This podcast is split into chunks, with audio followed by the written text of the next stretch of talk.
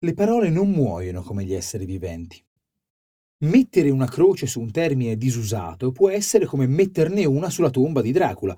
Può risorgere in ogni momento, addirittura può scendere nella tomba e tornarne più volte. Ad esempio la parola di oggi si è spenta due volte. Io sono Giorgio Moretti e questa settimana raccontiamo parole difficili. Oggi, lepore.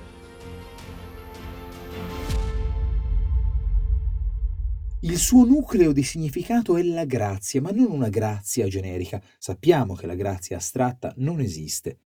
Si tratta di una grazia conviviale, da tempo che si passa insieme e che investe comportamenti, espressioni, stile, la piacevolezza del lepore si declina in arguzie raffinate, in un modo d'essere elegante, disinvolto, senza rigidità e anzi scherzoso, in uno spirito di gaiezza in compagnia.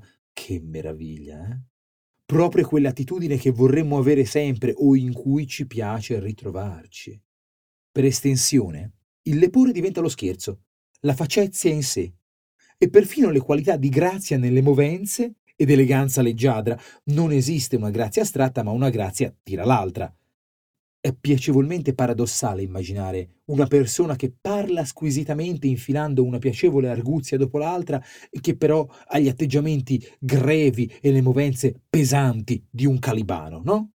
Quindi possiamo parlare di come nelle pore di uno scambio di parole si possa scorgere una stretta complicità, o delle pore di una narrazione tornita, faceta e senza sbavature, delle pore delle espressioni che l'amica ci scrive in chat, dei motti e le pori che l'ortolano riserva a ogni cliente, delle pore festivo che anima la tavolata, delle pore con cui balziamo giù dal muretto schiantandoci al suolo. Oggi è un termine raro letterario, anche se nel nostro passato letterario, a partire dal suo recupero trecentesco, dalla sua rivitalizzazione come prestito dal latino, ha avuto una grande fortuna.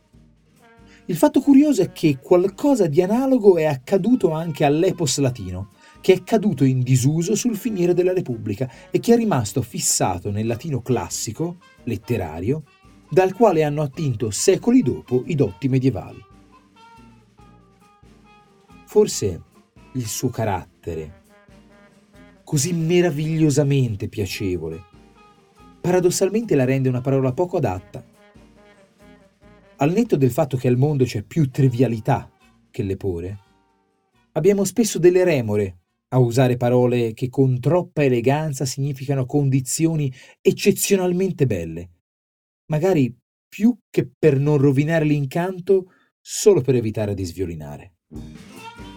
Inoltre, al contrario dei momenti di spaesamento, disagio, sofferenza, i momenti di beato lepore non ci lasciano in un rovello di interrogativi, quelli che alla fine ci portano a ricercare le parole più adatte. Di emozioni positive ne abbiamo essenzialmente una. E quella ci basta sfocata, senza farne l'anatomia. È un'implicazione del teorema di Tenko, perché scrivi solo cose tristi? Perché quando sono felice esco. Perciò è importante il lepore. Perché la conoscenza e l'uso di una parola del genere custodisce una sfumatura di felicità, una messa a fuoco speciale su ciò che ci fa sentire bene, meglio. Se qualcuno ne ha notato la vicinanza con la lepidezza che deriva dal lepido, non è fuori strada, sono parenti, anzi sinonimi, con solo qualche sfumatura di differenza. La lepidezza marca meno l'eleganza, più lo spirito arguto. Ma se in latino sia il lepidus che deriva dall'epos o viceversa, è ancora dibattuto.